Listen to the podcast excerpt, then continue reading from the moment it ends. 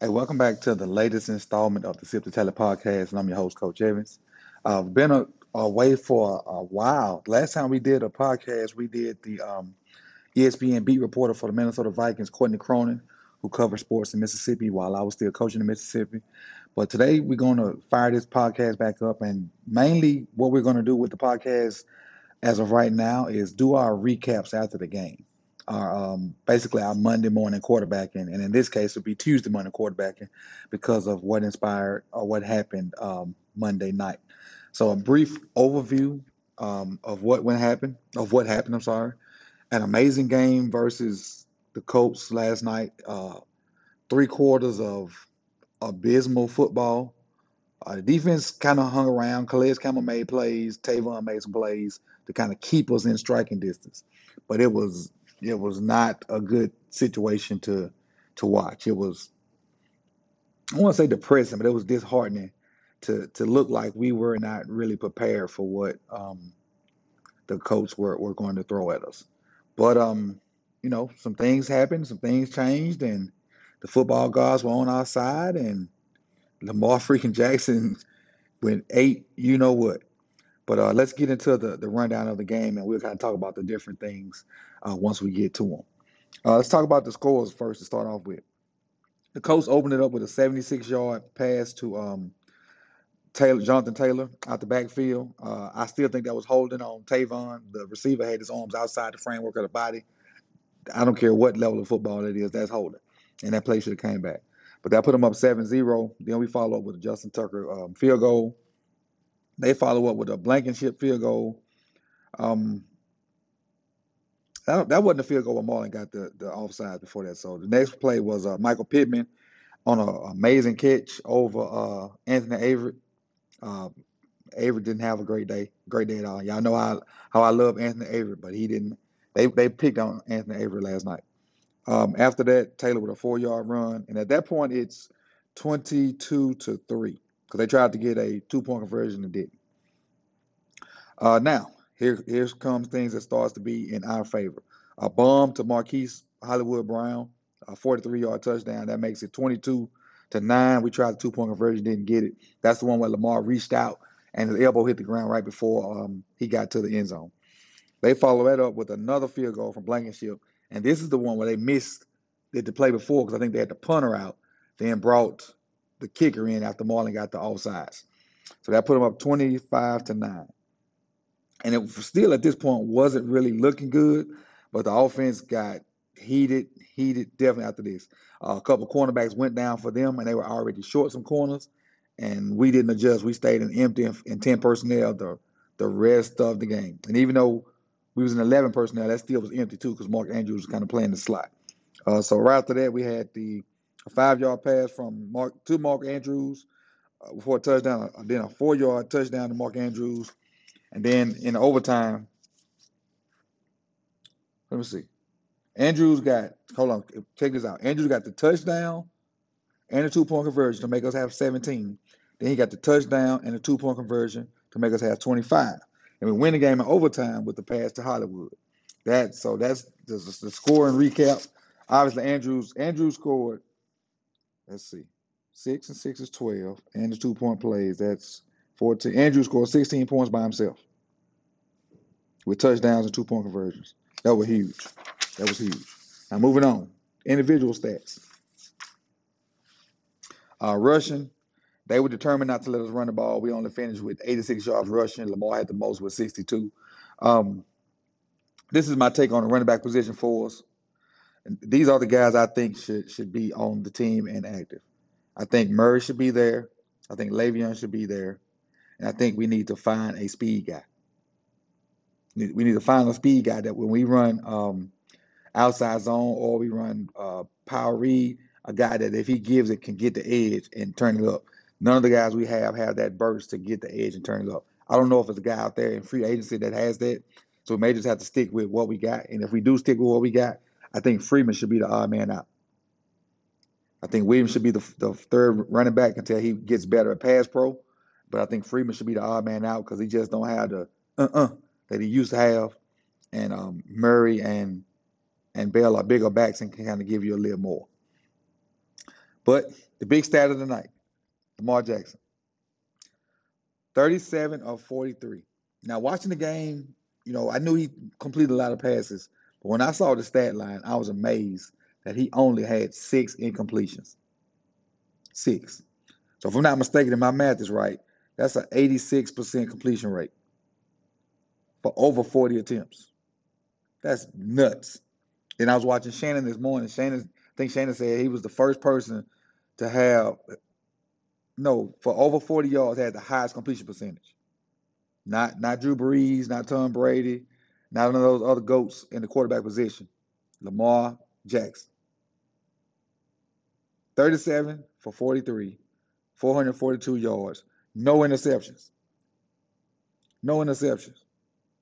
Throwing darts all over the field. Let's go to the catching.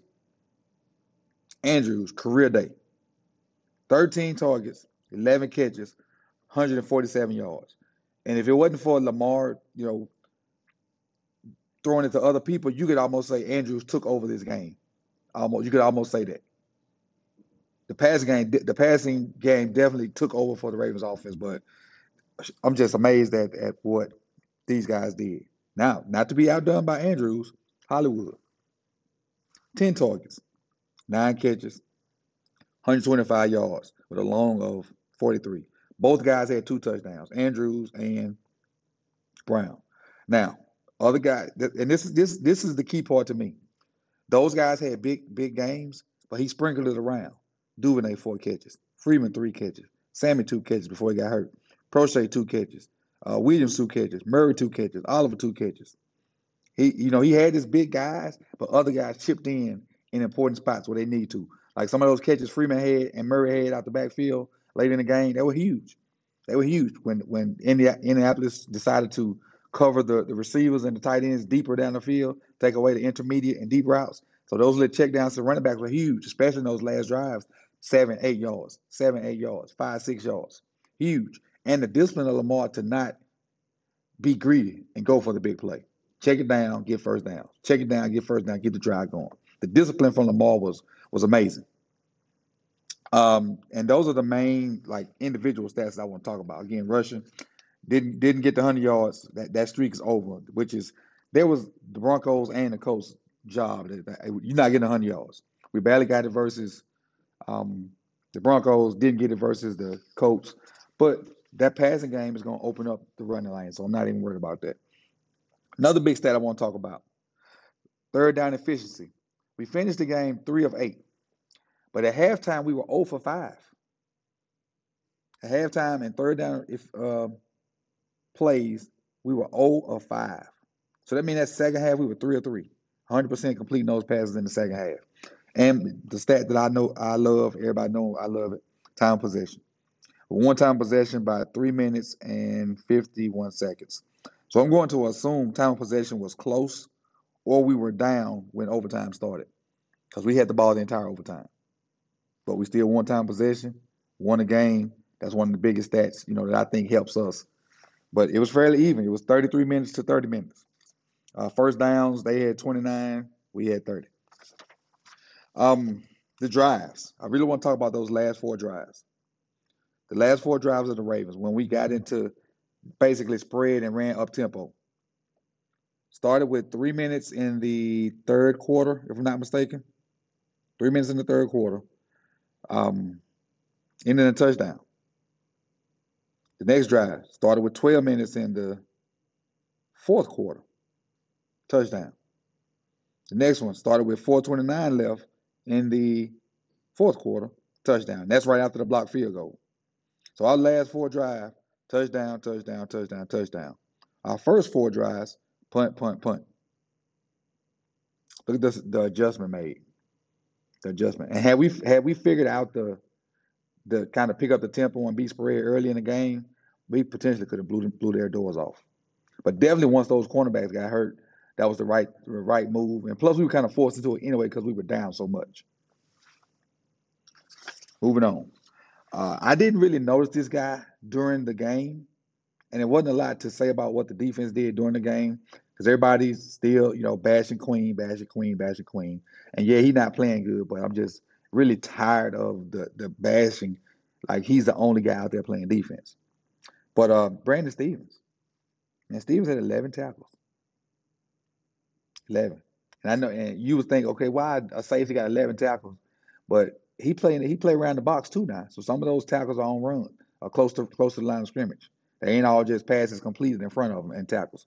So I got to go back and take a deeper look at Brandon Stevens this game. And I said I wasn't doing no defensive videos, but if I go back and look at this game and he did some stuff worth putting out, I will do that. We had another sack by Owe.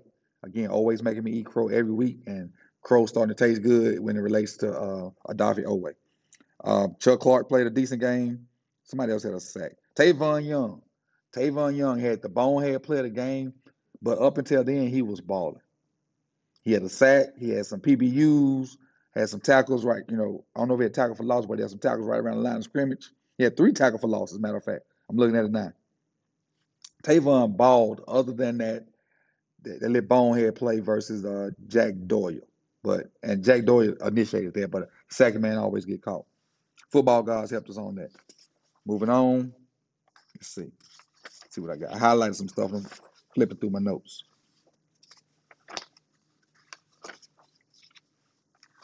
Oh, so that's it for stat-wise. And really, just to sum this up, man, Lamar, bro, did your thing, man. All those narratives need to come to an end. EDC, you might want to go ahead and put that call in to Brinks and have them to start, you know, shoveling the Scrooge McDuck money into the truck because, I think Mike Wallace tweeted last night, nobody does more for their team than Lamar does. Hollywood tell you, like, when they got 8 out there, they feel like they're never out of the game. He inspires the entire team. As humble as he is, he inspires the whole team. And he probably not a rah-rah-rah leader, but he leads them guys. They respect him. They look up to him. And when he in the right frame of mind, they get it to going. So, Lamar, I salute. I'm glad to be a fan of yours, a fan of the Ravens, you know, with you as the QB. And this is my first podcast in a while. Feels kind of strange sitting here recording this. And I'm doing it on Anchor. I don't have my SoundCloud account right now, so I don't know if it's going to go to Apple Music. But if it does go to Apple Music, when it hits, I'll definitely tweet that out so you guys can check it out. And the Sip to Tally podcast is back. It's back in effect. It's going to bounce around, but right now we're doing post-game recaps, and we're going to go from there. Hey, I appreciate you guys, man. Make sure you follow me on Twitter at Coach Evans 9, on YouTube, Sip to Tally is the YouTube channel, and IG, Sip to Tally Films. Hey, see y'all soon. Could have been anywhere in the world, but you chose to be here with me. Peace.